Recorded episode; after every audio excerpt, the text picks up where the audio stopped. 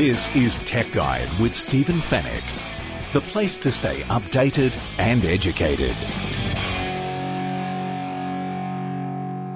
Tech Guide, episode 338. Thank you for listening. Thanks for downloading. Great to have your company once again.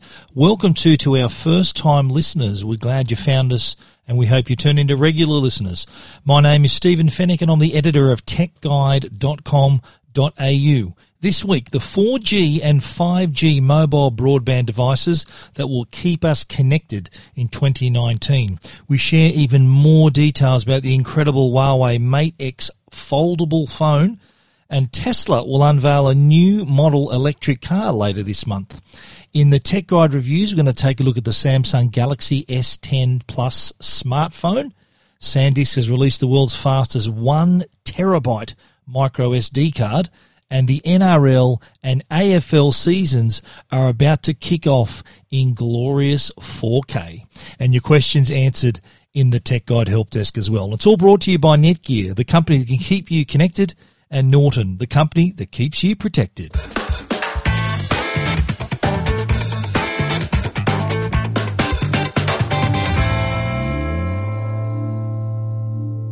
Mobile World Congress last week. Uh, I'm now back in Australia after being in Barcelona for the event. A couple of important announcements though uh, during during the event. Uh, one was from Netgear launching their Nighthawk M2 mobile router, and the other was from HTC, who also uh, unveiled their 5G hub that will be released through Telstra. In fact, the Netgear device, the M2, is also a Telstra product. Telstra really were the standout Australian telco at the show. Uh, the others were barely there. I don't understand they were on the ground physically, but had nothing to announce. Uh, Telstra stole the show there, and part of that was these two products. Let's start with the Netgear Nighthawk M2. Netgear, they are one of our sponsors. I'll uh, just make that clear. But uh, this new product, the Nighthawk M2, uh, a mobile router that actually operates on Telstra's 4G LTE network. Yet it's still capable of speeds of up to 2 gigabits per second. So it's a 4G product that's capable of two up to 2 gigabits per second. That's through the, the Telstra network, of course. The mobile router itself is small enough to fit in your hand. It doesn't look too much different to the M1 router, which uh, I still use to this day. Uh, excellent product to keep you connected on the go. But uh, the M2 mobile router has had a solid upgrade. It's running the Qualcomm Snapdragon X24. That's the first 2 gigabit per second 4G LTE modem. Supports category 20 LTE Advance, which what that means in English is that it's, it's very fast. It's also got 4x4 MIMO, which is the multiple in, multiple out technology. So you can connect up to 20 devices to the M2 to keep them more connected on the go. Your smartphones, your laptops, whatever you want to connect by Wi Fi, you can do it. Uh, it has got a touchscreen on the front to give you not only the network name and all of that information, but the signal strength. You, it is your it is your control panel you can do software, firmware upgrades as well, uh, and everything is visible on that touchscreen. So this is a pretty small device, as I said, not too much bigger than the M1. Uh, the M2 it's available right now, as a matter of fact, went on sale in late February through through Telstra. Uh, on the back, it's got a, a micro, sorry, a, a USB C port, which is to charge it. It's also got an Ethernet port, so you can actually connect this uh, to uh, a computer. If you've got an Ethernet port on your desktop computer, for example, you can physically connect this, so you don't have to connect it via Wi-Fi. Uh, it's also got a USB port as well, which can be used to charge your other devices. So if you've got a smartphone or a tablet, you can actually use this for charging as well. It's got a really large rechargeable battery, so it can run for up to 24 hours continuously on a single charge, which is what you want to, what you want on a product that's going to keep you connected literally all day in some cases on the move. Uh, it is available from Telstra starting at 39 bucks a month and that includes 15 gigabytes of data. And again, uh, remember that's on the 4G LTE network. Uh, up to 20 mo- Wi-Fi devices you can connect on the go. It even has parental controls and filters. So if you, you say you're using this uh, on a road trip, for example, while, your kids are on their on their iPads on the in the back seat, uh, you can control and filter what they're looking at, even schedule access to their devices uh, if they're not behaving themselves. So a lot, lot of features there, and again, really fast connection to the network. HTC were one on the Tel, Telstra 5G bandwagon. Telstra announced three mobile devices coming to the network, as well as this HTC Hub. This is a 5G product that can also connect up to 20 devices at once but again at home on the Telstra 5G network, and this can uh, smooth enough to to f- stream 4K video, uh, low latency online gaming. You can even it's fast enough. This is what fascinated me. It's fast enough to stream VR content from the cloud to a HTC Vive Focus headset. So wirelessly connected to the hub to the internet. So you, are getting all the information for your VR experience from the cloud through the hub. So that means there's no need to connect a PC at your house. You can get the VR experience directly from the internet using a product like this because it's so fast. The latency is so low as well. Uh, we should point out a few things though about 5G uh, that that will will allow customers to understand why it's going to be superior to 4G. I wrote another story on Tech Guide outlining the five reasons why you'll want 5G in 2019. Why? Five reasons for 5G, and the first is, of course, speed. Uh, the the most obvious benefit is the fact that uh, 5G could potentially technically is possible to reach 20 gigabits per second. That's potentially 100 times faster than 4G LTE. So imagine streaming 4K. It wouldn't even raise a sweat doing that. But even look forward to 8K. It's going to, it's, it'll be able to handle that as well. You can, you could be able to download a one gigabyte movie in just two or three seconds, which is unbelievable. But the other benefits apart from speed is capacity.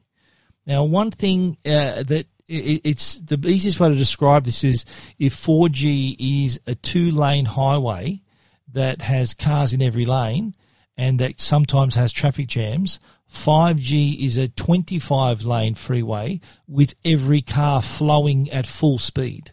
So the capacity, it can fit more people on the bandwidth, but can also handle their, the calls to the network faster as well. So not only greater capacity, but ability to handle that capacity faster than 4G at the same time. It's also another benefit is low latency. Latency by definition is a network term to describe the time it takes a data packet to travel from one point to another. So you can imagine when a, a, a say a command is executed on the 4G network, it could take a, a half a second to be acknowledged at the other end that half a second is a lifetime when it when it comes to doing things like re, uh, remotely operating machinery, performing remote surgery. These these things require really low latency. So speed is there's download speed, but there's also latency. So the speed in which something happens, and if it's very low latency, means it's very fast and reacts inst- almost instantly so you're getting immediate reactions. They had a great example, a few examples actually at Mobile World Congress where there was a band playing, and the, I think it was a three piece band, and one of the people, I think two of the people even, were playing over the 5G network. But because it had such low latency, they were still able to keep time with the physical members of the band. So that's just an example of that ultra low latency that is going to be a signature of 5G. The other the other benefit is connectivity, and well, that's an obvious one, but it's the type, the sort of the width and breadth of this connectivity that's going to enable uh, connection to multiple devices per unit compared to 4G LTE. So you think about all the smart devices in your home. Imagine those smart devices out in the world, out on a property, out in the city streets, drones, autonomous cars, all of these things deployed, healthcare monitoring, industrial machinery, all of these things that can be connected quickly and efficiently with low latency and high capacity through 5G. The other benefit is apparently energy efficiency. Uh, Ericsson had a white paper recently saying that the energy efficiency of 5G means it's not going to tax your battery too much. Uh, the nature of 5G is the fact that it is only on when required, whereas 4G is always on. So 4G is only active when it, and transmitting when and where it's needed rather than always being on. But the problem we're going to face here with the first wave of 5G devices, and they're all, you'll notice they've all got very large batteries, is that to get to 5G, you've got to go through 4G. So it's like operating two phones in one. So initially, we're going to see, we're not going to really see that energy efficiency because it is going to have to uh, operate as it normally does on 4G, and then when 5G is available, it's going to hit that level as well. So not not uh, it's not going to mean your battery is going to last a week, but uh, the 5G portion at least is not going to be too taxing on your battery at all. Those devices, the HTC new 5G hub, uh, the Netgear M2. Mo- Nighthawk M2 mobile router, and even my story on 5G and all the benefits there you can see all of those, read all of those stories at techguide.com.au. This is Tech Guide with Stephen Fenech.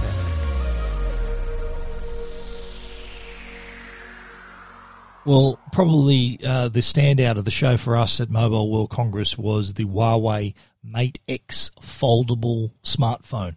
We were one of the first people actually to get our hands on the device at the show. Uh, we may have mentioned that in our la- in last week's show, but I just want to remind people again that we were one of the first people to get our hands on this device.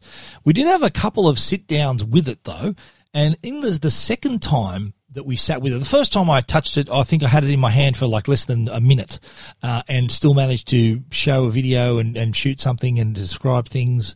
But in the the latest time, the second time that I got to touch it and, and use it, uh, I spent a good few minutes actually having a look at it using some of the features, even called up my Tech Guide site up on the device. It looked great, by the way, on the unfolded 8 inch screen.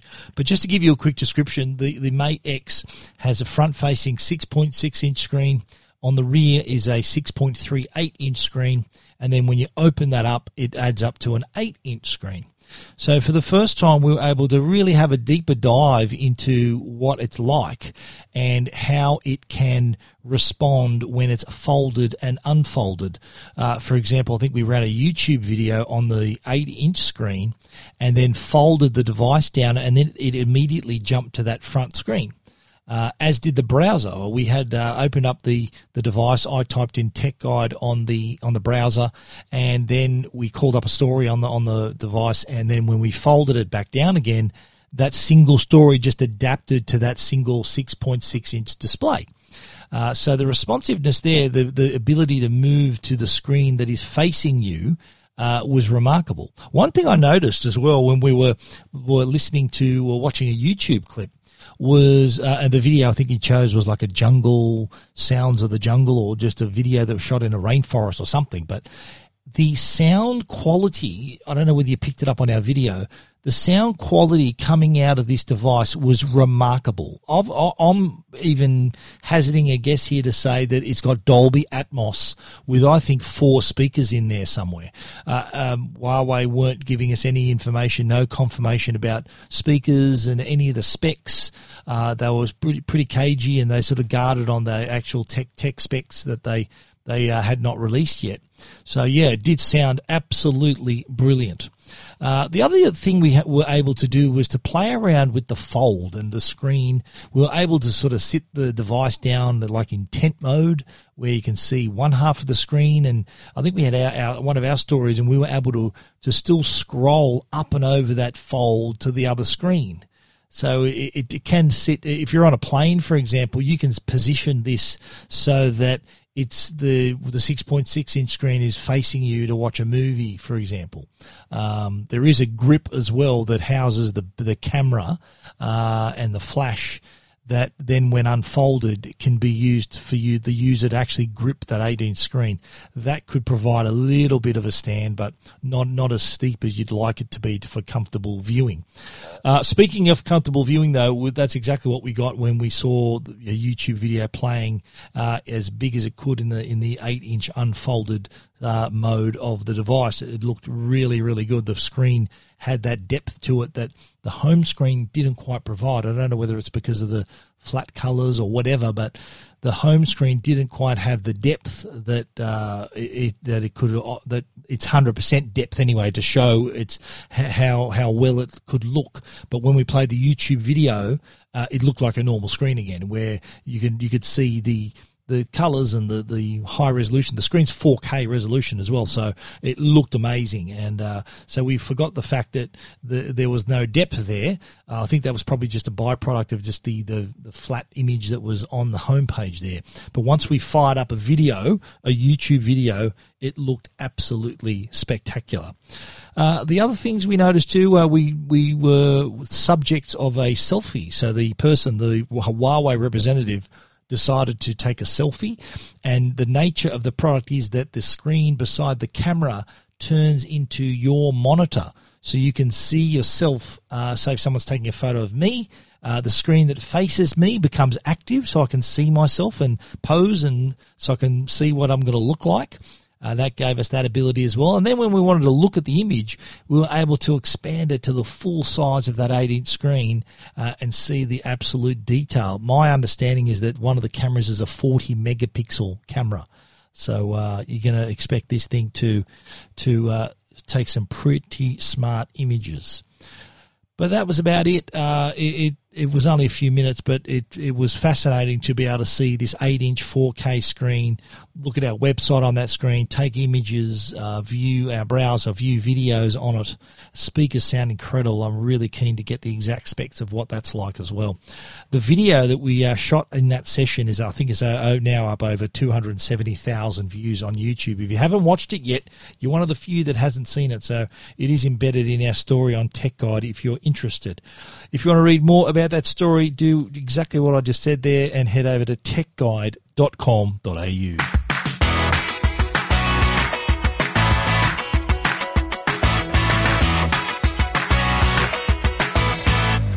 Well, everyone knows I'm, uh, if you read Tech Guide anyway, that I'm a, I'm a Tesla fan. I'm in fact a driver. I have a Model S, which I really like. I've got a 75D. It is a beautiful car to drive.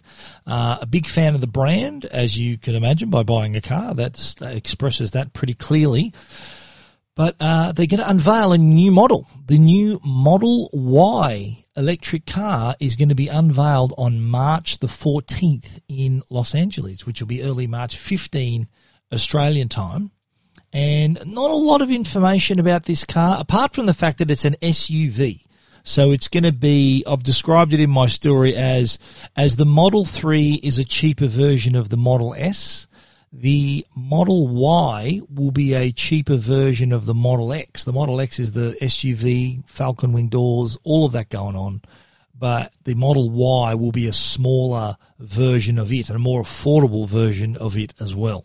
Uh, it's understood that the Model Y, though, will not have the Falcon wing doors like the Model X. That seems, I think, a premium feature, which is why it's limited to the Model X. The Model Y, which is kind of in the same vehicle family as the Model X, is an SUV.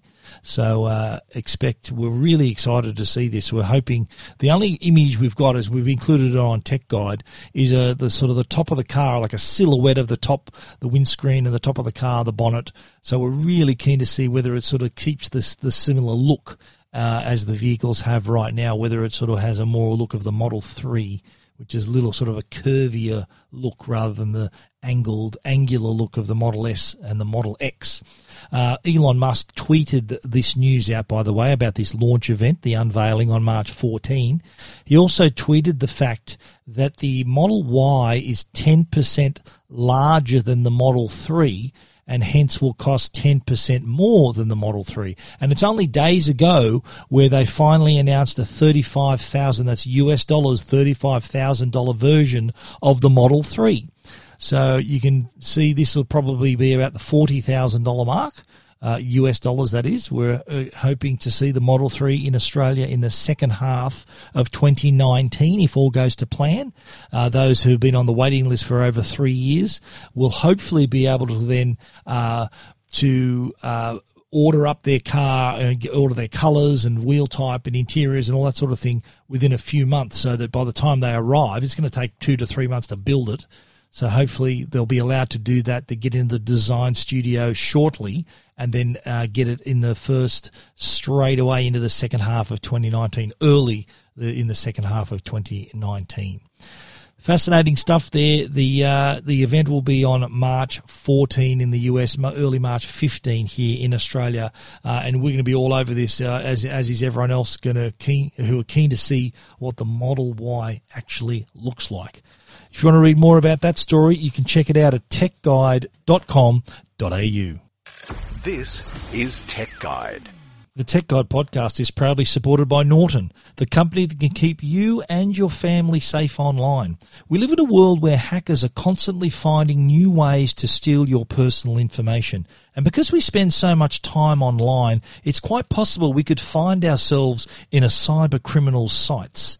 The Norton team is dedicated to keeping people safe online no matter how they connect. So whether you're paying bills on your phone, shopping on your tablet, or banking on your laptop, Norton Security Premium is working hard behind the scenes to help keep you protected and keep your information, your identity, and your devices protected. For more information on how to protect your digital life, visit au.norton.com.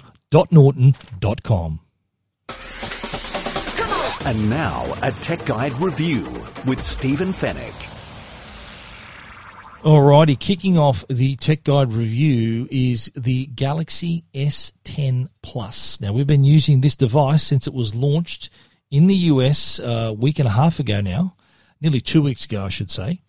And uh, it has been uh, quite. Uh, uh, I'm, I'm very pleased with this device. It's 10 years since the S, the Galaxy S phones were unveiled. And if you do anything for 10 years, you get pretty good at it. And this is exactly what Galaxy S10, what Samsung's provided with the Galaxy S10, it's probably the best phone they've produced. Not only the, the best phone Samsung's produced, but probably one of the best phones that that's in the market right now. Uh, for years, they've been trying to keep up with Apple with the iPhone. I think over the years they've they've kind of caught up, and I think with this device they've gone ahead with features that will, are not found on the iPhone, perhaps the next one, but as it stands, this has got features that the iPhone does not have, superior things that the, that the iPhone has as well. So uh, really, really uh, excited to see this in market. It comes out on March 8. Uh, a lot of Samsung users are going to be really pleased with this, and in fact, I've heard of a lot of uh, iPhone users that are that are thinking of switching sides and using uh, getting the Galaxy S10 as their new device. Let's start off with the design. It is it is sort of the that instantly recognizable Galaxy look to the phone. Uh, it's got the same shape and curved edges. Slightly larger screen than the S9 though. The S9 Plus. Uh, the, it's got a 6.4 inch screen this time. The S10 has a 6.1 inch display. Last year's S9 had a 6.2 inch display, so the S10 is kind of now as big as the S9 Plus. Uh, despite having that larger screen, though, the S10 Plus, uh, what, what impressed me was the fact that it doesn't feel like you're holding a monster phone. You're holding a 6.4 inch screen in your hand, and it doesn't feel too big. In fact, I was still able to use it one handed pretty easily. Uh, on the back, there are now three cameras, uh, two cameras peeking out from the hole in the screen. A bit more about that in a sec. Uh, there is no dedicated fingerprint reader also that can, anywhere that can be seen on the device. Again, more about that a little later. But let's talk about the display. And right, if this thing hits you right between the eyes straight away, the dynamic AMOLED display, the first to boast a HDR10 plus compatibility. Uh, it's got greater color accuracy as well, better brightness, better contrast. Bottom line, the best screen that Samsung's put on a device. Your content looks amazing on it. Uh, it ha- does have, though, the Infinity O part of the display, which is that laser cut hole in the top right hand corner where the cameras are peeking out. Uh, and I've got to say, it's not too obtrusive at all. It looks, it's better than a notch, put it that way. But it kind of blends into the top, uh, the top bar there, the info bar where the there's your battery percentage and your cells, cellular strength, signal strength. It kind of blends into it. And what I like there, what made me laugh is that all the, the major wallpapers that, that are in, uh, available, uh, they, they tend to have the top right hand corner darker than the rest of the screen just to help disguise the fact that there's that camera there. Apple does the same thing to hide the notch as well with their displays as well, which is pretty smart. I don't mind the uh, in the the Infinity O that hole punch. Uh, your, your cameras are there. It's not too obtrusive at all. Hidden in the top right hand corner there, so not too bad. Let's move on to the ultrasonic fingerprint scanner. Now, the reason we couldn't see a fingerprint scanner anywhere is because it's in the screen. There's no button for it. There's no uh, place anywhere apart from on the screen where you can place your fingerprint. Uh, it used to be on the back, remember, near the near the camera. Well, now there's nothing. It is in the screen. Now, my only complaint here is that it's it's oddly positioned. It's quite low on the phone. If you're holding the phone, as I 99% of the time have in my right hand, I've registered my thumb my right thumb as the fing- one of the fingerprints that can unlock the phone. Now, when I try to reach down with my thumb to hit the spot where the fingerprint, ultrasonic fingerprint reader is, it doesn't eh, give me a match straight away. It is an awkward angle where I've got to kind of reposition the phone in my hand and then press a bit harder and then it does it. There's been times where it's taken me five goes to unlock the phone with the fingerprint, and by then I've got to use my my key my uh, my code, my key code to get in. So uh, other times it happens. It happens first go. The problem is too is that when the phone the screen's completely dark, you don't know where to put your finger.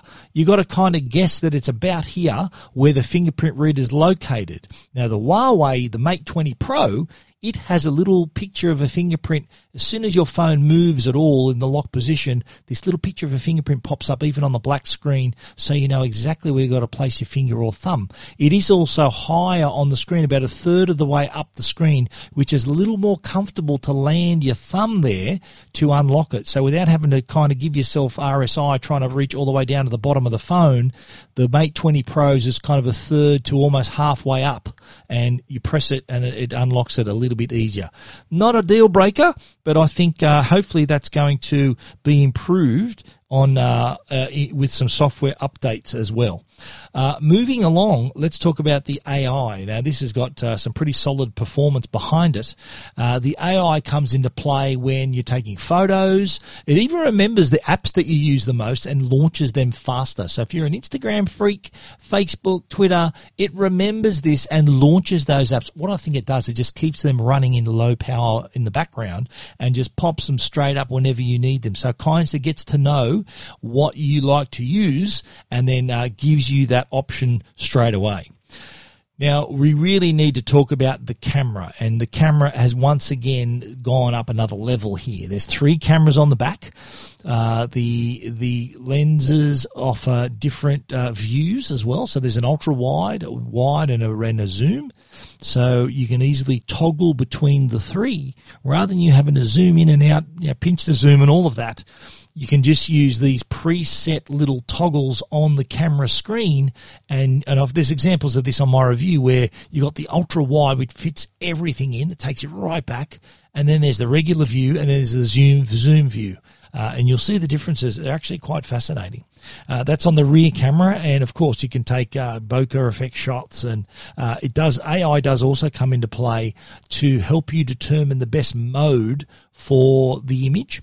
There's also best shot as well, so it helps you frame the image as well sometimes. So if you're looking at a landscape, for example, this little yellow line and a circle comes up in the middle of the screen, and this little floating dot is that when you're moving the camera, if you can get that dot in the middle of the suggested circle where the yellow circle is, that's the best framing that it's suggesting to you as well. And uh, it, it never gets that wrong. It always looks good when you match up, when you match that up in the intelligent camera. Uh, and the, the shot suggestions, uh, that, that kind of helps you frame it right get everything, and the AI then jumps in and gives you uh, the best mode and the best contrast and all of that. What ends up happening is you get a bloody good photo. That's one thing about the uh, the S9 and now the S10. The picture quality is is equal to the best. I think DxOMark made it. Uh, they rated this the equal best camera in the market with the I think the Mate 20 Pro. Uh, now the S10 Plus has also shares that mantle as well as being the best the best smartphone camera. Moving right along, uh, performance wise, uh, again, not only is there intelligence, but there's also speed. You get plenty of that there, so things are pretty smooth. Plenty of RAM. I think there's uh, there's eight gig of RAM on board here, and various memory as well. You can get 128, I think 512 as well. There's even a one terabyte version of the S10 Plus, if you can believe that. The other feature too is the wireless power share which allows you to, uh, once it's activated, you place it on down, uh, screen down, and you'll be able to rest another phone on top and charge that device. And you can also charge the Galaxy Buds, which they're giving away free if you pre-order before March 8. Uh, or the Galaxy Watch Active. Uh, if you just rest that on the back, you can get a charge, which is really clever. Now, I know what you're all saying. Huawei had the in-screen fingerprint reader. They also had the wireless power share. They had the three lenses on the back. Uh, and look, there's, there's, these are probably head to head the best among the best phones in the market. Uh, Samsung though have sort of put together a package here that's really compelling. Design is great, no notch, uh, really big screen, beautiful quality screen. That dynamic AMOLED is excellent. Uh, and it packages all that together really smartly. So, uh, full marks to Samsung. The S10 is certainly no disappointment. It's come up with these new features, features that Apple does, don't have. Remember, Apple don't have wireless power share. Uh, they don't have three cameras on the back. They don't have an in-screen fingerprint reader. So all these features that uh, they don't have expandable memory either. Apple have never had that on their iPhones, and that's another thing that is in Samsung's favor as well. And whether you like gaming, viewing your video videos, your content, AR gaming, this is a powerful device that can help you enjoy that at its best. Uh, there's also next gen Wi Fi on board as well. So it supports the new Wi Fi 6 standard, uh, which is good news because Wi Fi 6 is going to be the new faster wireless standard. Uh, it can also, here's another trick too.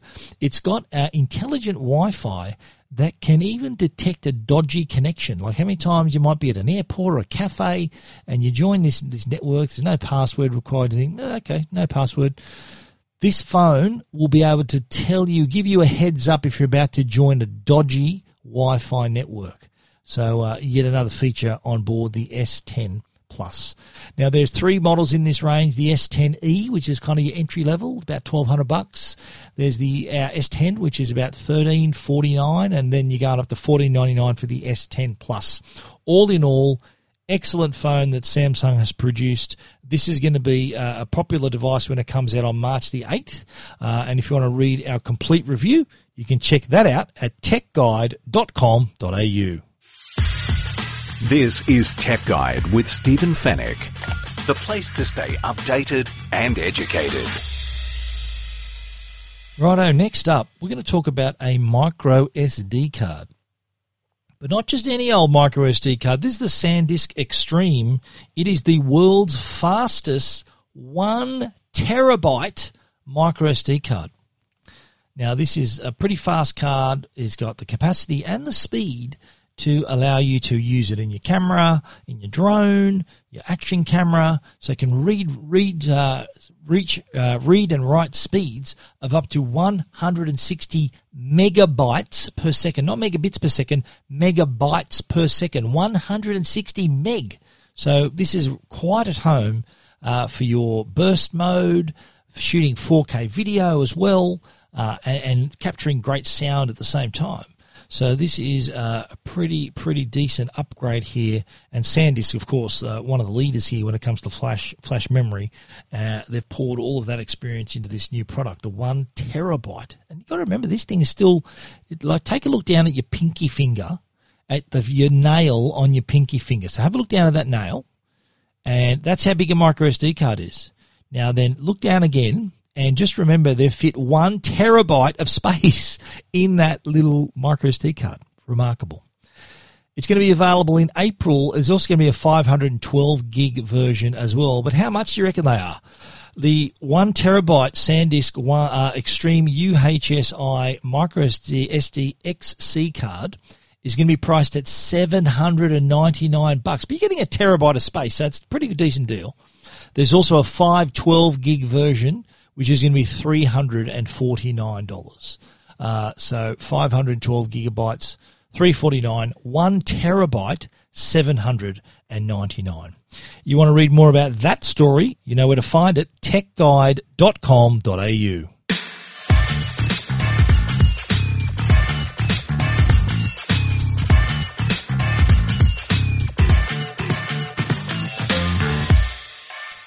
Well, it's nearly NRL and AFL season. The winter, winter's back. I'm so happy that the footy's back, especially the NRL. I'm a massive NRL fan. Go the Rabbitohs. Uh, and AFL as well, of course, uh, for you uh, AFL fans. The season kicks off in a couple of weeks. The uh, NRL season kicks off at the end of next week. Now, what's different about this year? I'll tell you, it's going to be broadcast, or most of the games, some of the games, in 4K. 4K UHD glorious 4K to watch your favourite sport, NRL and AFL seasons. But you won't be able to watch all the games. Uh, from what I suspect, in, in the in the case of the NRL at least, their first game will be March 15. Newcastle Knights taking on the Cronulla Sharks. And that's the Friday night game of round one. That's the first game of two games on Friday night. So that's going to be the 5:30 p.m. kickoff game which Foxtel has exclusively. Uh, and then the 7.30 game, it will be Souths v the Rabbitohs, which won't be shown in 4K. It'll be shown on Channel 9. Uh, so what I suspect is that Foxtel will only offer games in 4K if they're exclusive to Foxtel. So like Super Saturday, for example, all the games on Saturday on, on the in the NRL are all shown exclusively on Foxtel. So I'd imagine one or two or maybe all of those games will be shown on in 4K which will be on channel 444 uh, if you've got the IQ4 set top box. And if you've got a 4K TV and you've got a 4K compatible HDMI cable connecting them. So all these parts of the chain have to be 4K compatible and you'll be able to enjoy your Foxtel in 4K, your Fox Sports in 4K. Now, uh, March 22nd, the following round, the NRL will have the Canberra Raiders and Melbourne Storm game in 4K. That's another Friday night game. Uh, you AFL fans, you're going to get two games in two days in 4K, starting on March 23rd with Melbourne taking on Port Adelaide at the MCG. And then the next day, uh, March 24 is St Kilda and the Gold Coast Suns will also be in 4K. So exciting times. If you're watching at home and you've got 4K, uh, 4, the IQ4 and you've got a 4K TV or projector, it's going to be like being there. Uh, that's what I'm really look for, looking forward to seeing. And it's not just league and, and, and AFL. They're also going to have some Wallaby matches uh, in 4K, Super Rugby as well, and women's football is going go all getting the 4K treatment as well. You want to read more about that and see those dates, when and where those games are happening? Check it out, techguide.com.au. This is Tech Guide with Stephen Fenech. The Tech Guide podcast is proudly sponsored by Netgear. They're Australia's number one Wi-Fi brand, and they're asking customers to take the Orbi Home Wi-Fi Challenge. If you buy a Netgear Orbi Wi-Fi kit and don't get better home Wi-Fi, you'll get your money back. So why offer that challenge if they're not confident you're going to get a great result? Orbi Wi-Fi systems are designed for any size home, large or small.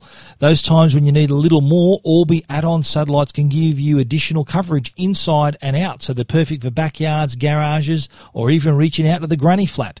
In today's modern household, Orbi's tri-band Wi-Fi system lets you stream your favorite movies in 4K and play online games by providing ultra-fast Wi-Fi no matter how many devices are connected. Orbi plugs into your existing modem and it's really easy to set up in just a couple of clicks. Orbi's the easiest, fastest and most expansive and advanced mesh Wi-Fi network available today.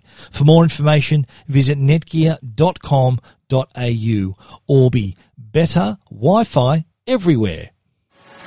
And now, answering all your tech questions, the Tech Guide Help Desk.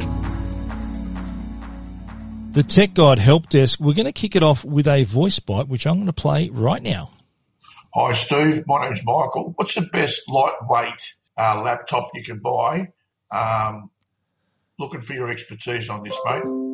All right. Thanks, Michael. His question was best lightweight laptops. Uh, I, I look. I'm a Mac user, so I really can't go past the MacBook Air. Uh, but there are a lot of PCs that, as well that are pretty super thin and super light, including including the HP uh, Spectre lineup of laptops. They're pretty smart. Uh, the Dell XPS uh, lineup as well. They're the super thin, super light laptops that he's asking for. But uh, if you're a Mac person, uh, I would have a look at the MacBook Air, and I will also have a look at the MacBook which is the 12 inch uh, Retina display MacBook as well. The MacBook Air now has the Retina display, but it's got a 13 inch screen. So plenty of choices there. Also on the Tech Guide Help Desk, I did get a, an email from uh, a, a, a, father asking about a phone for his son. Uh, and he said, look, I don't want to spend too much. Budget's about 250 to 300. Uh, problem is my son is blind.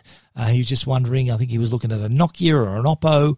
Uh, and well, the common denominator there is that they're all running Android, and Android does have good accessibility features, including voice, so that any action you perform on the screen, it is read out to you using the voice assistant. So, uh, problem solved there. It's not a matter of the, the all the brands that are running Android will have it, as does the iPhone. He said he couldn't afford an iPhone. I think the cheapest was uh, just under 500, which is slightly outside his price range. But if you're running a device, a decent device with Android, uh, and then you'll will have that voice assistant in the accessibility features. So problem solved right there.